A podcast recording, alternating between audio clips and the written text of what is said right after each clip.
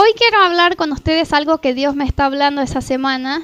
Eh, Dios me está hablando muy fuerte. Viste que a veces cuando uno está viviendo algo con Dios y Dios te está hablando, te está haciendo algo y cuando uno tiene que predicar, dice, voy a predicar el mensaje que Dios me está hablando a mí, pero muchas veces no es para los demás, es para uno. Pero cuando fui a orar, eh, sentí de Dios que esa era una palabra que también Dios quiere hacer algo en la vida de ustedes esa noche con eso. Así que tengo mucha fe de que van a salir de acá distintos y cambiados de la manera como entraron, porque el Espíritu Santo tiene algo para hacer hoy en nuestras vidas. Amén. Cierran sus ojos un ratito más conmigo. Jesús, te doy gracias por tu presencia. Te pido que tu Espíritu, Dios, pueda estar acá hablando al corazón de cada uno. Dios, abre nuestros oídos, no solo naturales para escuchar esa palabra, sino que en nuestro corazón, Dios, haya espacio para recibir tu palabra, para recibir tu Espíritu y que puedas hacer esa noche, Dios, lo que tenés planeado en tu corazón para cada uno de nosotros. Te decimos que sos bienvenido y que estamos abiertos para escucharte. En el nombre de Jesús. Amén. Muy bien. Bueno, hoy vamos a hablar un poco acerca de la fe, ¿no? La fe es algo, es la cosa más radical que uno puede hacer con su vida, más radical que cualquier otra cosa, es vivir por fe. La fe nos exige dejar de poner nuestra confianza y nuestra seguridad en las cosas que son o que suelen parecernos muy seguras para poner nuestra confianza en Dios. Yo soy casada con un hombre que es le gustan los deportes radicales, le gusta saltar de paracaídas, saltar de no sé qué y hacer el surf y skate, por eso ya se rompió todos los ligamentos, ya se, viste, yo lo acompaño al quirófano, a la clínica, a la radio X, todo. Pero ah, yo no soy así. A mí eh, siempre me ha gustado las cosas calculadas y seguras. Y cuando empecé a relacionarme con Dios, eso como que fue una complicación para mí, porque al entender las cosas de Dios, eso me, costaba demasiado decir, no, no puedo creer en las cosas que son naturales y en las cosas que son seguras. Viste, a mí me gustan las estadísticas, entonces, ¿cuántos por ciento de una vez fuimos a Floripa, allá en Brasil, a una playa, y Rodo me invitó a saltar de, no era paracaídas, parapente. Bueno, Rodo me invitó a saltar y yo le dije, pero ¿cuántos por ciento de esos que saltan se mueren? Y dice, no, no se muere nadie, no es así. Bueno, pero ¿cuántos de esos desmayan?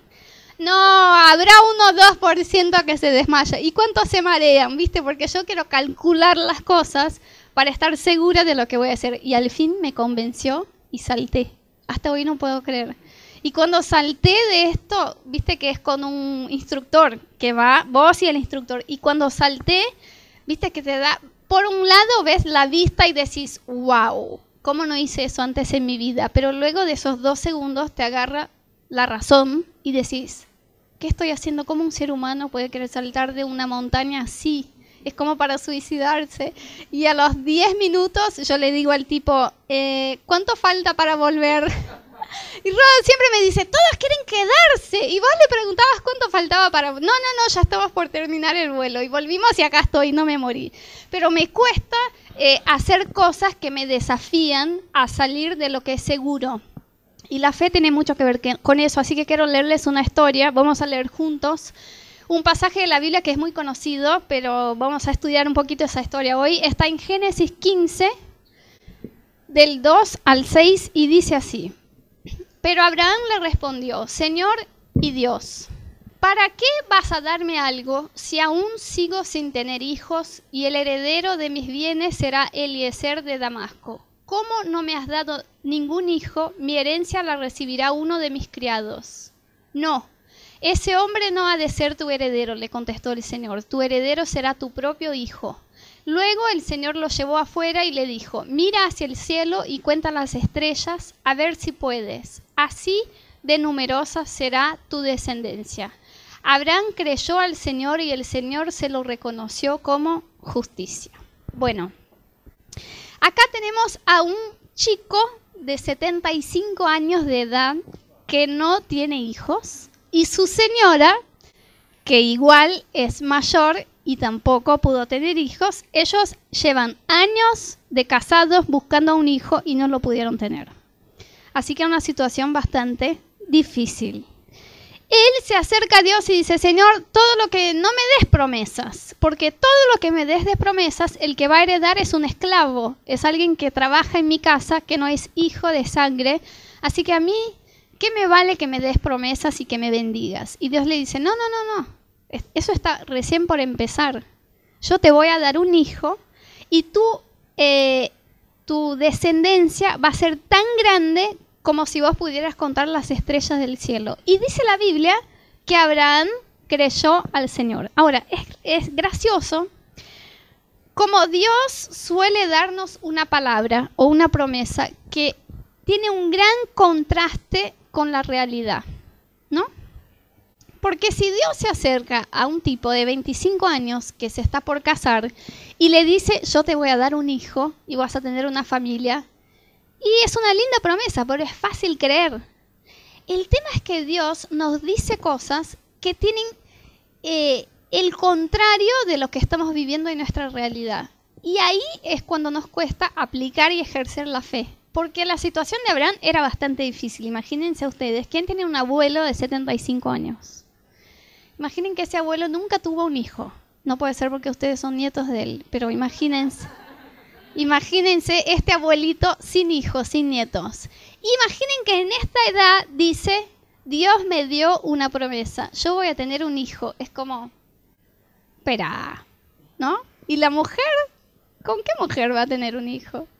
Y Dios hizo eso con Abraham y es muy gracioso. Yo cuando me convertí y empecé a conocer a Dios, yo pensaba que ser cristiano era que todas las cosas que están en la Biblia me iban a pasar a mí sin que yo tuviera que ejercer fe. Entonces, por ejemplo, la Biblia dice que Dios nos conquistó sanidad para las enfermedades, que cuando Jesús murió en la cruz, Él llevó sobre sí nuestras enfermedades, nuestro dolor, toda enfermedad física, Jesús llevó en la cruz.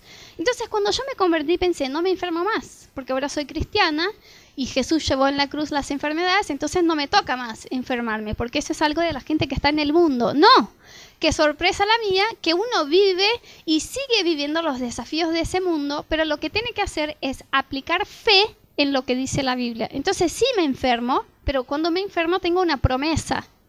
Y lo que tengo que hacer es aplicar fe sobre esa promesa y decir, Dios me puede sanar. Y ahí es donde nos cuesta.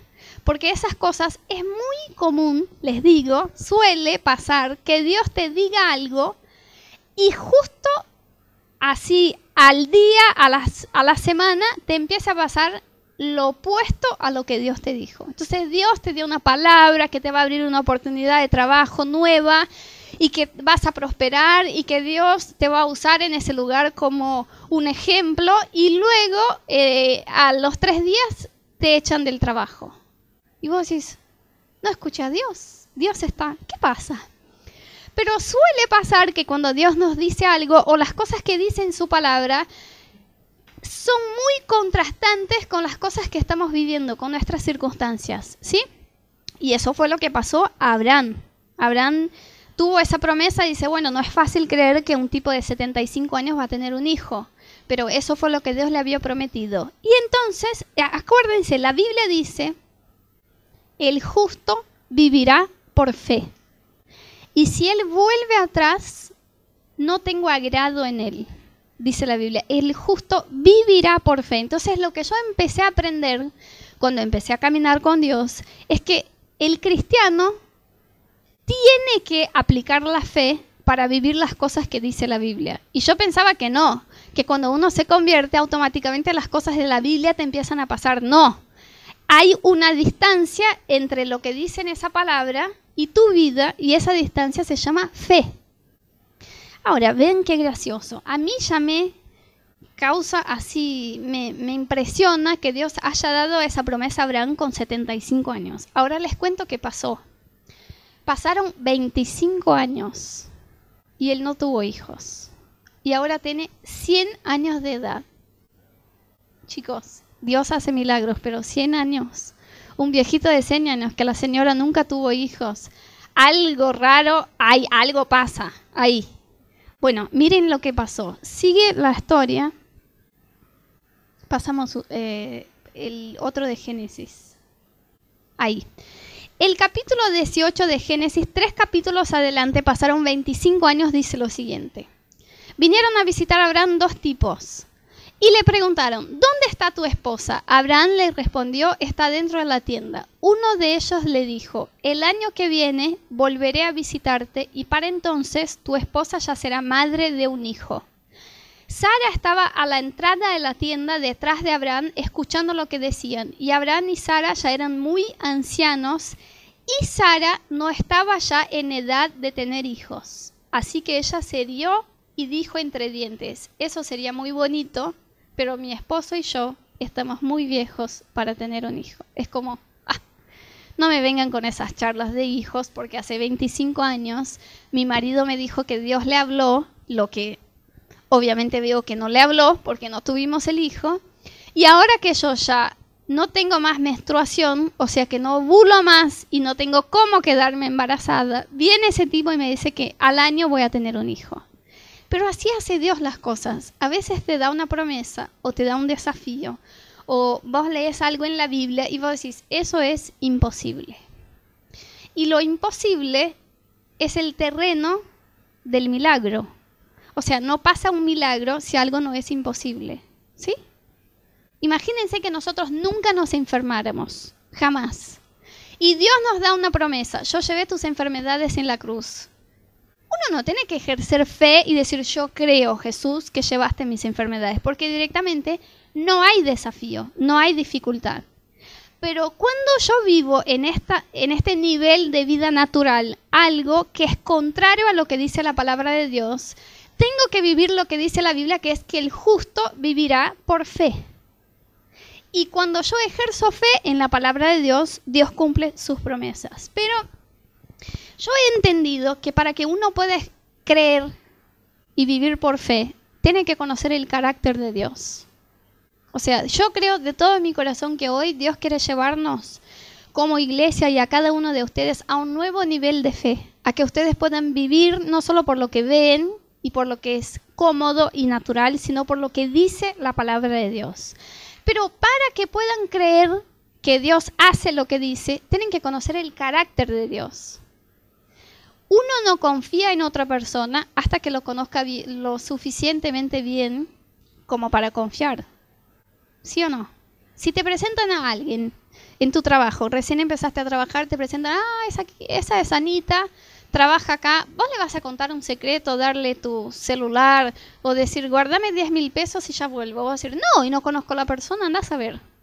Pero si es alguien con quien caminas hace mucho y confías en esa persona, vas a hacer eso. ¿Entienden lo que digo? Si uno no conoce a Dios y no conoce el carácter de Dios, va a decir, ¿y cómo sé que lo que me dice ese tipo en la Biblia es verdad? Entonces lo que yo veo es que Dios Hoy, y esa es mi intención, es mostrarles el carácter de Dios, para que ustedes puedan decir, ese tipo es confiable. Así que ahora sí quiero que vuelvas a estos tres versículos. Miren lo que dice. Algunos, ¿eh? porque la Biblia habla un montón acerca de la fidelidad de Dios. Salmo 119, 89 dice, Dios mío, tú eres eterno y siempre fiel. Mientras el cielo y la tierra existan, tu palabra permanecerá. Viste que nosotros a veces prometemos algo a alguien y decimos como por ejemplo los, en los matrimonios suelen decir hasta que la muerte nos separe y al año se están separando. ¿Sí o no? Y uno dice, y la palabra ni siempre es lo que uno dice. Cuando uno promete algo tiene la intención, ¿no? Tipo, Andrés, te voy a hacer un asado en tu cumple. Es una promesa. Ahora, ahí está la intención de hacer. Y ponerle que cuando llegue el cumple de Andrés digo, y Andrés, la verdad que se me quedó corta la plata, no voy a poder hacerte, ¿no? Y nosotros pensamos que Dios se porta y se comporta igual que nosotros. Entonces decimos, está bien que Dios tiene la intención de sanarme, que Dios tiene la intención de prosperarme, que Dios tiene la intención de salvar a mi familia, que Dios tiene la intención de sanar mis heridas interiores, que Dios me quiere dar alegría y paz. Esa es la intención, pero ¿y si algo se pone en el camino? ¿Y si yo fallo? Y luego Dios no puede cumplir su palabra. ¿Y si Dios cambia de idea porque ve que yo no merezco? Entonces aplicamos a Dios el concepto que tenemos nosotros acerca de nuestras promesas. Pero miren lo que dice la Biblia en 2 Timoteo 2.13. Si somos infieles, Él sigue siendo fiel, porque no puede negarse a sí mismo. O sea, Dios no puede negar su propia naturaleza. Y Dios es fiel, Dios es justo, Dios es eterno, Dios es sabio, Dios es amor y Dios no puede ir en contra su naturaleza. Dios es tan fiel y tan justo que Dios respeta el libre albedrío que dio a los hombres. A veces uno dice, che, ¿por qué Dios permite que alguien haga algo mal, que se mande una macana y que como consecuencia de eso eh, en su vida pase algo malo? Porque Dios estableció una ley y esa ley es la ley del libre albedrío, que nosotros como hombres y mujeres podemos elegir qué queremos hacer. Pero que una vez que elegimos lo que queremos, vamos a cosechar las consecuencias de nuestras elecciones. Y aún siendo bueno y queriendo evitarnos de caer en una mala consecuencia, respeta su propia ley. Ese es el carácter y la integridad de Dios. Entonces, cuando la Biblia dice que Dios sigue siendo fiel, aunque vos falles, porque muchas veces vas a pensar, Dios no puede cumplir su palabra en mí porque yo pequé. Y luego, si pequé, es como que no tengo, Dios no tiene la autoridad como para darme su palabra porque yo estoy en pecado. Pero la Biblia dice que Dios en su palabra no falla. Que nosotros podemos ser infieles, que nosotros podemos fallar, pero su parte de la promesa va a cumplir. Y dice Hebreos 13:8, Jesucristo nunca cambia, es el mismo ayer, hoy y siempre. Porque nosotros también tenemos el famoso eh, cambié de idea, ¿no? Tipo, ¿viste cuando dos enamorados se ponen de novios y dice, te voy a amar por todo el siempre y vas a ser la persona que va a estar a mi lado por siempre. Nunca en mi vida me enamoré así de alguien. Y pasan dos semanas y el tipo dice, uy, la verdad que ya me aburre esa chica. Y entonces vuelve y dice, che, mira, me parece que las cosas no están yendo como pensamos. No sos vos, soy yo el problema. Eh, necesito un tiempo para pensar. Nico me parece que ya lo hizo con algunas. ¡Uh! la tiene clara, Nico. Bueno. o escuchó mucho o dijo mucho, pero bueno. ¿Viste? Y uno, y la chica, indignada, le dice, ¿pero qué pasó? Si vos hace dos semanas me dijiste que me amabas. Y dice, es que cambié, cambié de opinión, ¿viste? Y uno aplica eso a Dios. Dice, bueno, Dios me dio una palabra, que me iba a dar una esposa o un marido recontra de Dios y que yo iba a tener un matrimonio, ese es para Camilo, y que iba a tener un matrimonio rebendecido y que Dios me iba... Y pero me parece que en la mitad del camino cambió de idea. No, chicos, Dios, la Biblia dice, Jesús es el mismo y nunca cambia. Nunca jamás Dios desde la eternidad pasada hasta la eternidad futura va a cambiar algo que dijo. Jamás. Su palabra es inmutable, eh, su, su, carácter es inmutable y su palabra es inmutable. ¿Sí? Ese, ese es el carácter de Dios. Entonces nosotros como cristianos, cuando empezamos a vivir la voluntad de Dios, tenemos un desafío por delante que es pasar a creer en todo lo que dice este libro y todo lo que Dios nos dice a nosotros más que a nuestras circunstancias. Porque la voz de las circunstancias es bastante alta y uno antes de conocer a Cristo vive solo en lo que es natural. Y tiene un desafío cuando está convertido y dice, ahora tengo que creer en esto, independiente de lo que esté viviendo. Ese es el desafío que se nos presenta. Hay tres chicos, tres jóvenes que me encantan cómo fueron osados y corajudos lo suficiente como para ejercer su fe, que se llaman Sadrach, Mesach y Abednego. vamos a leer esa historia. Voy a leer acá para ustedes. Si alguien tiene Biblia y quiere abrir en Daniel 3, versículo 10. Les voy a leer un pedacito de la historia porque de verdad es un poco larga, pero después si llegan a casa y quieren leer, así completan toda esa historia. Daniel 3, a partir del 10. Andrés, Camilo y Nico, vamos a contextualizar la historia.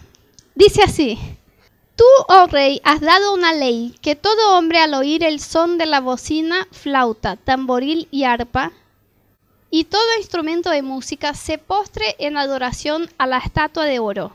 Y el que no se postre y adore sea echado dentro de un horno de fuego ardiendo. Hay unos tres varones judíos, los cuales pusiste sobre los negocios de la provincia de Babilonia, que se llaman Sadrach, Mesach y Abdinego, y estos varones, oh rey, no te han respetado.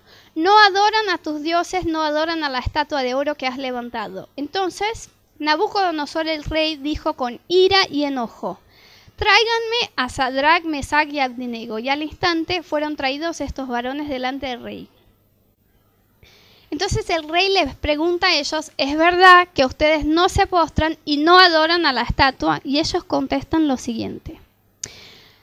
Versículo 16. No es necesario que te respondamos sobre este asunto. He aquí nuestro Dios a quien servimos, y Él puede librarnos del horno de fuego ardiendo, y de tu mano también nos librará. Y si no, sepas, oh rey, que no serviremos a tus dioses, ni tampoco adoraremos a la estatua que has levantado. Entonces el rey se rellenó de ira y dijo, no puede ser que estos tres chicos digan que hay alguien que es más grande que yo que los puedas librar de esa hornalla. ¿Está bien? Hornalla se dice también. Y los tiró ahí y dice la Biblia que el rey estaba tan enojado que pidió que se encendiera siete veces más el fuego. Entonces la cosa quedó tan caliente que los tipos, los soldados que llevaron a esos tres a la hornalla, se murieron al tirarlos al fuego, porque se acercaron demasiado y el fuego era tan alto que se los quemó a ellos. Bueno, imagínense el fuego. Los tiraron ahí. Y el rey mira y dice, che, ¿no fueron tres los que tiramos? ¿O eran cuatro? No, eran tres, porque yo veo a cuatro personas caminando en el fuego. Para que no digan que yo estoy mintiendo. Ese mismo capítulo, Daniel 3, el 24 y 25 dice así. El rey Nabucodonosor se espantó, se levantó apresuradamente y dijo a los de su consejo, ¿no fueron a tres varones que echamos atados adentro del fuego? Y respondieron al rey, sí, es verdad. Y él dijo, he aquí que yo veo a cuatro varones sueltos que pasean en el medio del fuego sin sufrir ningún daño. Y el aspecto del cuarto es semejante al hijo de los dioses. Entonces Nabucodonosor se acercó a la puerta del horno y dijo, Sadrach, Mesach y Abnego, siervos del Dios Altísimo, salid y venid. Y ellos salieron del medio del fuego. Ahora miren, esto es lo que hace Dios cuando alguien aplica su fe en el carácter de Dios. Esos tres chicos estaban viviendo una circunstancia. Y la circunstancia de ellos era la siguiente. Servimos a un rey él nos pide para postrarnos delante de una estatua de oro y adorarlo y decir que Él es nuestro Dios, pero nosotros servimos a Dios y no vamos a postrarnos delante de Él, pero hay una consecuencia y la consecuencia es que nos tiran al horno y vamos a quemar en el fuego. Ese es el riesgo. Yo, calculadora, ¿cuántos por ciento tengo de chance de que el rey hoy justo no esté enojado y me vea y no me tire a la hornalla. No, me parece, Señor, vos prometes en tu palabra que vas a dar vida larga a los que obedecen sus padres. Entonces me parece que no es lo más sabio decir, no, esos tres chicos no quisieron saber nada de la circunstancia. Dijeron, nosotros servimos a Dios. Dios puede librarnos del horno y puede librarnos de tu mano, oh rey. Y si no lo hace, igual no nos vamos a doblar. Esto es decir, hay una circunstancia natural, pero yo voy a vivir por lo que dice esa palabra. Y esa palabra dice, no te postrarás y adorarás otros dioses además del Señor tu Dios. Y yo no lo voy a hacer. Pero ¿y qué te va a pasar? Y me va a pasar que Dios me va a guardar y si no me guarda, yo voy a ser fiel a su palabra. Entonces nosotros tenemos dos opciones. Vivir en el ámbito, en el nivel de la circunstancia o vivir lo que dice la Biblia. Ponele la circunstancia de Argentina, inflación.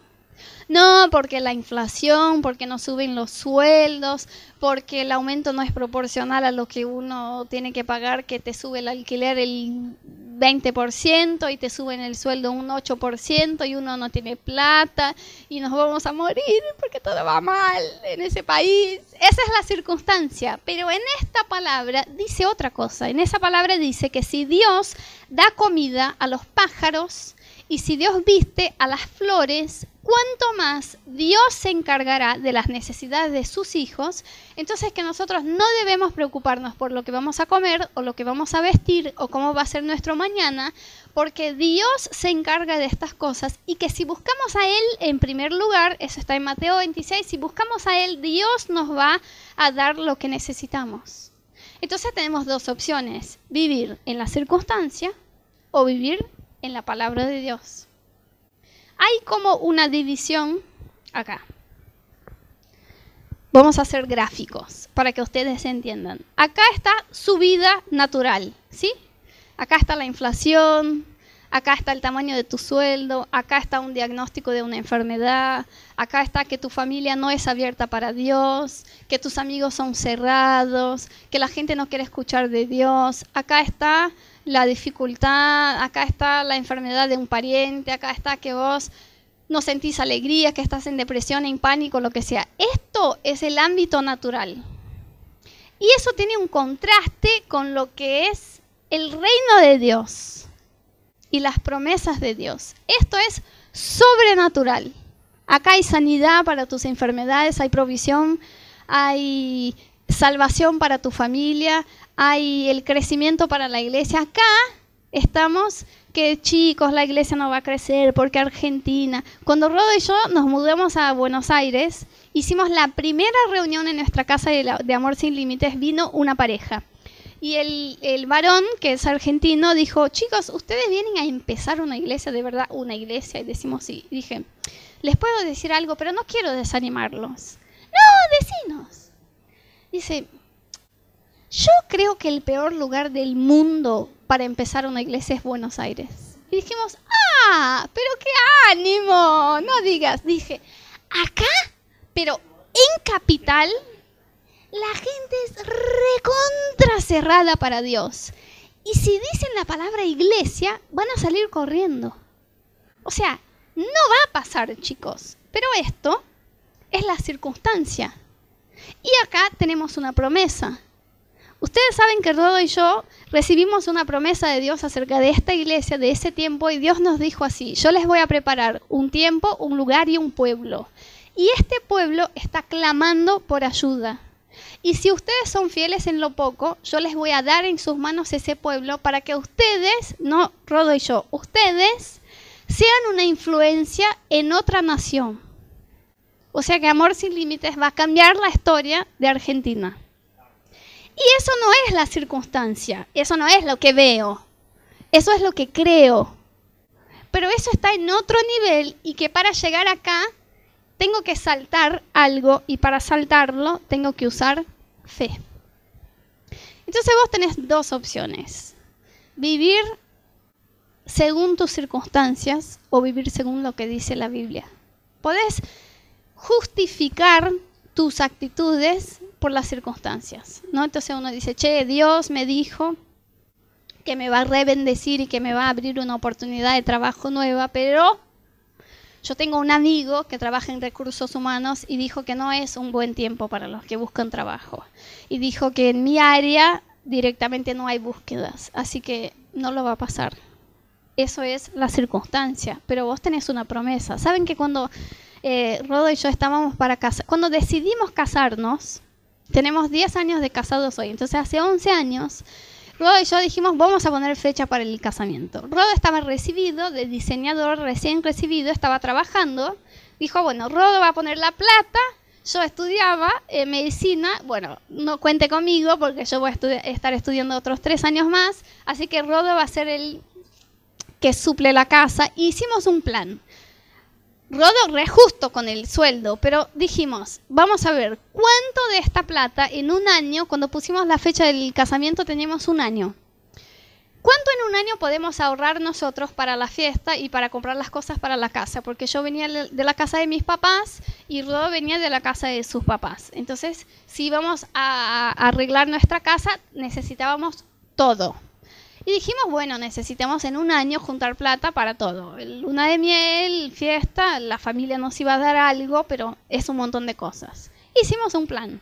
Bueno, con este sueldo ahorramos y tanto por mes en un año tenemos tanto. Justo, ¿eh? Y oramos por ese plan, que Dios bendiga ese plan y que Dios va con todo en esto y estamos re emocionados, que vamos a poner fecha y luego pusimos la fecha, reservamos un lugar para hacer el casamiento. Y luego le echan a Rodo del trabajo porque no quiso firmar un documento falso. Le dijeron, tenés que firmar eso, eh, hace una firma cualquiera, porque tenemos que pagar unos impuestos que no estamos en día y tenemos que mandar unos papeles firmados. Y Rodo dijo, no lo voy a firmar, no lo voy a firmar porque eso es una mentira y no lo puedo hacer, pedime otra cosa, pero no que mienta. Y al otro día lo echaron. Y uno mira eso y dice, Señor, tus promesas, tu palabra, tu, pero no ahora, que fuera echado en cualquier otro momento, pero no ocho nueve meses antes de casarnos. Pero viste, uno dice, tenemos una palabra, tenemos una promesa, dice la Biblia, Dios es fiel, Dios es nuestro proveedor, Dios nos va a dar todas las cosas, vamos a seguir adelante y las cosas se van a ordenar.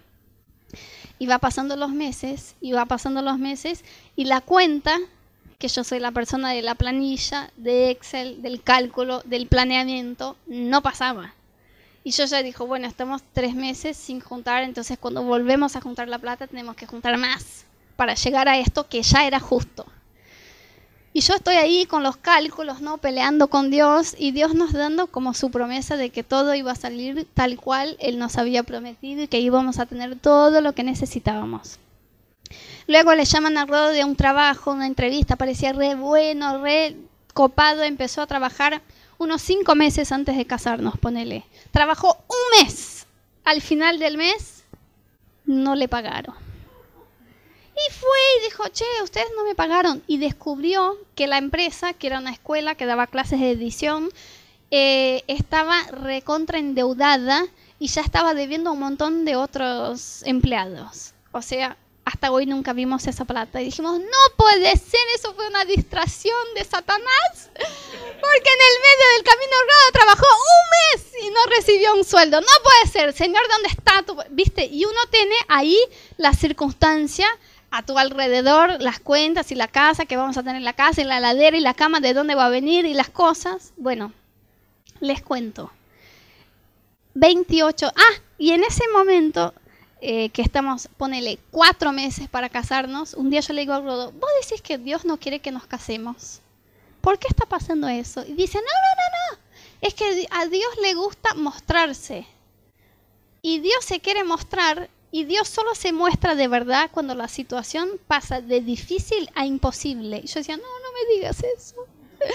Y dice, Dios se quiere mostrar. Entonces yo ahora estoy orando por lo siguiente, me dice Rodo. Estoy orando para que Dios me dé un trabajo en una multinacional, porque él trabajaba en una productora, así era diseñador gráfico en una empresa chiquita.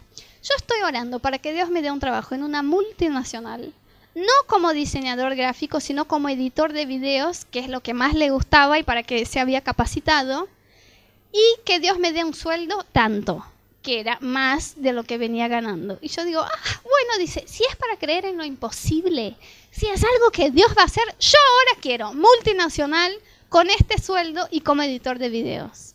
Y va pasando, viste, los días y uno tiene que hacer las cosas para el casamiento, tiene que hacer las cosas de la fiesta, viste, buscar casa y todo. 28 días antes de casarnos, Rodo me llama. Amor, me llamaron para una entrevista. Es una multinacional y el puesto es para editor de videos. No sé el sueldo, pero si llego y me dicen que el sueldo es este que estoy orando, es este. Yo digo, amén, anda en tu fe, que Dios te bendiga. Fue, el sueldo era mejor del que quería Rodo. Y eh, ponerle que a los dos, tres días de esa entrevista le llamaron y le dijeron, estás contratado. Y Rodo le dice, chicos, mira que en 20 días me caso y voy 10 días de viaje de luna de miel que ya lo tenía planeado. Bueno, eso no hay problema. Anda, toma esos días y cuando vuelvas, lo único es que ese mes vas a cobrar 20 días porque no trabajaste, pero no hay ningún problema porque estás avisando antes. Bueno, Rode empezó a trabajar en una multinacional con el sueldo más de lo que estaba orando y como editor de videos. Y cuando llega de luna de miel y va a cobrar su primer sueldo, le pagan el sueldo entero. Y Rode va recursos humanos y dice, che, me parece que hubo un error porque yo me fui 10 días y no trabajé. Dice, no, no, no, eso el, tu gerente dijo que es un regalo de la empresa. Tenés 25 días en una empresa y te dan un regalo de casamiento de 10 días. Y obvio que Dios se mostró y que ganamos todos los muebles, todos los electrodomésticos, todas las cosas de cocina, todas las cosas. Gané doble. Un montón de cosas que después tuve que ir a cambiar. Y eso vivimos, acuérdense, uno mira su circunstancia y tiene la opción de quedarse ahí. ¿Por qué? tu mentalidad natural, tu raciocinio te va a decir, es imposible. Bueno, ora para que Dios te bendiga, pero no en una multinacional con este sueldo. Baja, ¿no? Yo soy así, yo tengo esa mentalidad como que pongamos los pies en el piso a ver qué... Pero la fe salta estas circunstancias para vivir según lo que dice la palabra de Dios. Y ese es el desafío que Dios tiene para nosotros. Acuérdense, dice la Biblia que el justo vivirá por fe. Y yo creo que Dios, viste que Hebreos 11 es el capítulo de la fe, es el capítulo de la Biblia que habla acerca de la fe. Y yo creo que Dios en ese capítulo nos da un listado de héroes de la fe para que nosotros podamos entender cuál es el carácter de Dios y que si Dios no falló con todos estos, tampoco nos va a fallar a nosotros. Les voy a leer Hebreos 11, a partir del versículo 1, miren lo que dice. Dice, pues la fe es la certeza de lo que se espera y la convicción de lo que no se ve, porque por ella alcanzaron buen testimonio los antiguos. Por la fe entendemos haber sido constituido el universo por la palabra de Dios, de modo que lo que se, se ve fue hecho de lo que no se veía. Por la fe Abel ofreció a Dios más excelente sacrificio que Caín, por lo cual alcanzó testimonio de que era justo. Dando Dios testimonio de sus ofrendas y muerto aún habla por ella. Por la fe Enoch fue traspuesto para no ver la muerte y no fue hallado porque Dios lo traspuso. Pero sin fe es imposible agradarle a Dios porque es necesario que el que se acerca a Dios crea que Él hay y que es galardonador de los que los buscan. Y sigue diciendo después, por la fe Noé con temor preparó el arca. Por la fe Abraham obedeció a salir del lugar que estaba. Por la fe habitó en otra tierra. Luego dice, por la fe Sara, esa historia que leímos, siendo estéril, recibió fuerzas para concebir y dio a luz un varón fuera del tiempo de su edad. Y la Biblia va, diciendo, miren Abraham, miren Enoch, miren Sara, miren cómo Dios fue fiel a los que creyeron en Él. Es casi como si la Biblia estuviera diciendo, y ahora tú ves, ahora te toca a ti creer que Dios va a cumplir las cosas que dice en su palabra y las cosas que te dijo. Porque podemos ser un pueblo, los famosos cristianos bajoneados, ¿no? No, la vida, Uy, chicos, la inflación y la inseguridad, la inseguridad, uno no puede salir más en la calle porque te roban a cualquier momento y uno no sabe qué va a tener mañana. Y viste que la depresión ahora es el mal del siglo.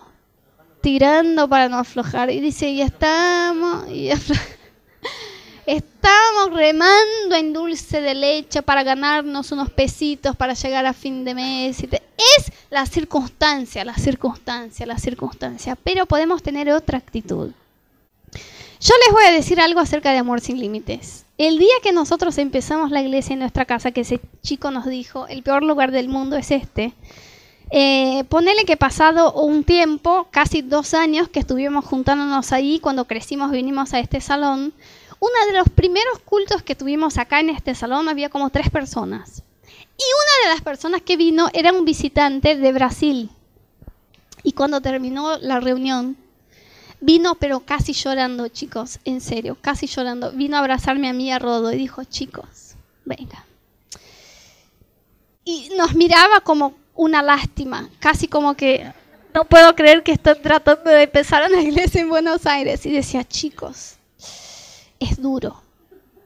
Pero si no pasa, o sea, si no pasa la iglesia, de última, ustedes tienen su país. ¿Cómo para volver? Y uno decía, eso es la circunstancia, pero si uno vive según lo que dice, no, la gente es cerrada, la gente no quiere Dios. Pero no vivimos, no vinimos a Buenos Aires a empezar una iglesia porque se nos cantó o porque creemos que acá la gente es abierta. Vinimos porque Dios dijo que hay un pueblo acá que está clamando por ayuda y que Él nos va a dar esa gente a nosotros y a ustedes y que vamos a ver la gente en ese país ser cambiada por Dios. Eso es lo que creemos, no es la circunstancia. Sería muy tonto venir a Argentina a empezar una iglesia por la circunstancia. Pero vos en tu vida tenés que aplicar lo mismo. Sería muy tonto hacer muchas cosas que Dios por ahí te va a pedir hacer por las circunstancias, pero Dios no te llamó a vivir por las circunstancias. Si Dios te dio una palabra y una promesa, Él va a cumplir. Pero te quiero decir algo. Vos podés dejar de vivir cosas que Dios planeó para tu vida por no creer. No pienses que los planes de Dios son como el destino, viste, está escrito en las estrellas, es para ser. Lo que es de Dios será. No, no será. Si vos no crees, no será. mire lo que está diciendo la Biblia. Abran sus ojos. Abraham recibió el hijo porque creyó. Sara se quedó embarazada porque creyó. Enoch fue trasladado porque creyó. Abel ofreció el sacrificio porque creyó. ¿Qué está diciendo la Biblia? Sí, Dios tiene un plan para tu vida, pero solo lo vas a vivir si crees. Anita, vos decís que alguien puede pasar por esa vida y no vivir el plan de Dios para su vida por falta de fe. Sí, eso está en la Biblia. La Biblia dice que es imposible agradarle a Dios sin fe. Que si uno se acerca a Dios, no es para creer en las circunstancias y en lo natural, es para creer en lo que dice Dios. Así que si vos conoces el carácter de Dios y sabes que Dios es inmutable, que Dios es fiel, que aunque vos falles, Dios sigue siendo fiel y que Dios te está invitando a sacar tus ojos de las cosas naturales. Por ejemplo, hay una promesa en la Biblia que dice, yo y mi casa serviremos a Dios. Y uno lee eso y dice, no, pero eso es porque no conoces a mi familia mi papá y mis hermanos son anti Dios y anti cristianos y anti iglesia y ya les hablé y no quieren. Pero no importa, porque la palabra de Dios es fiel y permanece por siempre. Y si vos aplicas tu fe en esa palabra, vas a ver que Dios va a cumplir esa promesa en tu vida. Pero eso exige un salto. Sacar tus ojos de lo que ves y poner tus ojos en lo que Dios dice o en la promesa que te dio. Saben que hace unas semanas estábamos buscando departamento, ¿no? Les voy a hacer una confesión porque hace bien al alma y el Espíritu Santo me estuvo retando mucho por eso y esa semana me empezó a hablar de fe por esto eh, y Rodo, en nosotros vivíamos en un departamento de dos ambientes, que ya es un milagro porque no tenemos garantía, no tenemos nada. Se nos alquilaron re en el milagro del milagro y vivíamos un lindo edificio, vivíamos en un dos ambientes. Y Rodo me dice, amor, yo quiero vivir en un cuatro ambientes. Y yo digo, ay, ¿sabes cuánto sale un cuatro ambientes en capital? No tenemos la plata para eso. Es más, no solo es caro, como no hay, o sea, es rarísimo que un edificio tenga cuatro ambientes, tenga dos ambientes o tres ambientes o monoambiente. Y es más, no tenemos la plata, eso es caro porque es imposible en esa ciudad que nos alquilen. Y Rodo me miró y dijo, amor, mírame. ¿Cuántas cosas son imposibles y que hoy las estamos viviendo? Llegó, sí, algunas. Entonces yo quiero algo que es imposible. Yo quiero que Dios nos dé un departamento de cuatro ambientes es más, es para servirle a Él que lo pido y quiero por el valor que estamos pagando en un dos ambientes. Y digo, ese chico no tiene la cabeza y los pies en el piso. Escúchame, no sale lo que sale un dos ambientes, un cuatro ambientes. Bueno, hace una semana que nos mudamos a un departamento de cuatro ambientes, que pagamos lo que pagamos en un dos ambientes. Y cuando yo salgo y veo el pasillo y miro esas tres habitaciones, pienso, me casé con un hombre de fe. Porque la verdad es que yo creo que hoy estamos ahí porque Rodo osó creer que algo imposible podía pasar, porque no estamos viviendo en este nivel natural. Y Dios me dijo, tenés que estirar tu fe. Y no puedes hacer, tu vida no puede ser toda en Excel, en las planillas, con los cálculos y con el planeamiento. Tenés que creer en lo que yo te digo y en lo que vas a ver. Si vos pensás en tu vida y decís, voy a vivir hasta los 75 años y quiero vivir cosas increíbles en Dios. Quiero ver mi familia ser salva, quiero ver Dios sanar mi interior, mi alma, mi corazón, quiero ganar mis amigos a Cristo, quiero tener el trabajo de mis sueños y, vivir cosas sobrenaturales en Dios y ser el hombre o la mujer que Dios me llamó a ser. Yo te digo, solo vas a vivir eso, aun que sea la voluntad de Dios y que esté escrito en el libro de tu vida, si crees.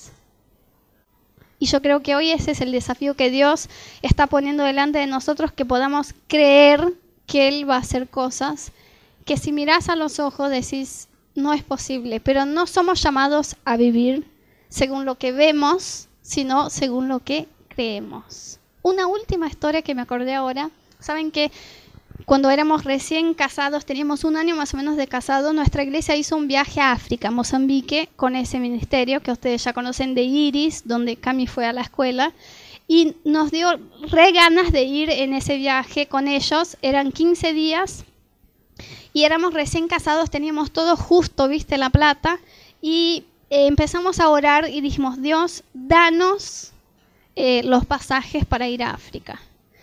Y no le contamos a nadie, pero empezamos a orar. Dios, danos los pasajes. Imagínate si podemos ir a conocer ese ministerio, allá cómo va a ser esto. Y un día vamos a unas bodas, allá en Curitiba, en Brasil, vamos a unas bodas, una fiesta de casamiento. Estuvimos ahí charlando en una mesa y en en esas bodas yo encontré a un pastor amigo de mi familia que no veía hacía tiempo. Ana, ¿cómo están? ¿Y cómo van? Y escuché que tus papás van con un equipo a África. Sí, sí, mis papás van. Rodo y yo estamos planeando ir también con ese equipo y conocer ese ministerio a fin de año y todo eso. Faltaban unos dos meses. Y dice, ah, qué bien. ¿Y qué es lo que les falta? Y yo digo, ¡eh! Nos faltan los pasajes. y salían 5 mil reales, no me olvido, que serían 25 mil pesos para uno los pasajes, o sea, 50 mil pesos para los dos, olvidaste para nosotros. Y dijo, no, nos faltan los pasajes. Y dice, ah, bueno, pero Dios lo va a abrir las puertas. Sí, sí, sí, bueno, esa fue la charla. Y cuando vamos a salir y vamos a saludar a esa pareja, el pastor se acerca y dice, Ana, eh, esta semana te voy a mandar un cheque de 25 mil pesos y quiero que compres el pasaje a África. Y yo dije, no puede ser Dios, yes. Pasó, pero pasó porque tuvimos la osadía de decir, Dios es fiel y lo puede hacer. Y fuimos, sin tener las condiciones. Porque Dios no nos llamó a vivir en lo que vemos, ni como iglesia, ni vos como persona, ni en tu trabajo, en tu vida natural, en tu ministerio. Así que yo te quiero animar porque hay cosas que Dios te está desafiando a poner tus ojos en Él y que por ahí te cuestan, pero esa es eh, la obra del Espíritu Santo en nuestras vidas, es ayudarnos y llevarnos a creer en lo que Él puede hacer con nosotros. Amén. Quiero invitarte a que cierres tus ojos un ratito ahí en tu lugar y quiero orar un poco por esa palabra. Yo de verdad creo que el Espíritu Santo tiene algo para hacer eh, esa noche en la vida de cada uno de nosotros. Así que con tus ojos cerrados quiero que puedas poner tu vida delante de Dios. Si tenés hoy circunstancias que contradicen lo que Dios dice. Tenés una enfermedad, tenés una dificultad financiera, tenés un problema de relación con alguien o tu matrimonio no está bien Y vos decís, pero eso no, no es lo que dice la Biblia. La Biblia dice otra cosa, pero lo que estoy viviendo me parece contrario a lo que Dios promete en su palabra. Yo creo que el Espíritu Santo te está invitando esta noche a sacar tus ojos de las circunstancias. No es negar las circunstancias, ellas existen y están ahí, pero es decir, hay una realidad superior a mi realidad natural. Y esa es la realidad del reino de Dios. Dios es inmutable, Dios es eterno, Dios es fiel y nunca falla. Dios no puede negar a su propia naturaleza. Así que es seguro confiar en Dios. Es seguro poner tu fe y tus ojos en Dios. No te va a fallar, no te va a frustrar. Dios no prometió a nosotros que no íbamos a tener dificultades, pero Dios sí nos prometió que si ponemos nuestros ojos en Él, en medio de la dificultad, en medio del dolor, en medio del desafío, Dios se iba a levantar a nuestro favor como un Dios fiel. Así que decirle, Señor, trabaja mi fe esa noche. Ayúdame en esa circunstancia en que estoy. Ayúdame a sacar mis ojos de las circunstancias y saber que vos sos Dios y que sos fiel y que puedo confiar en tu palabra. No me vas a fallar, Jesús.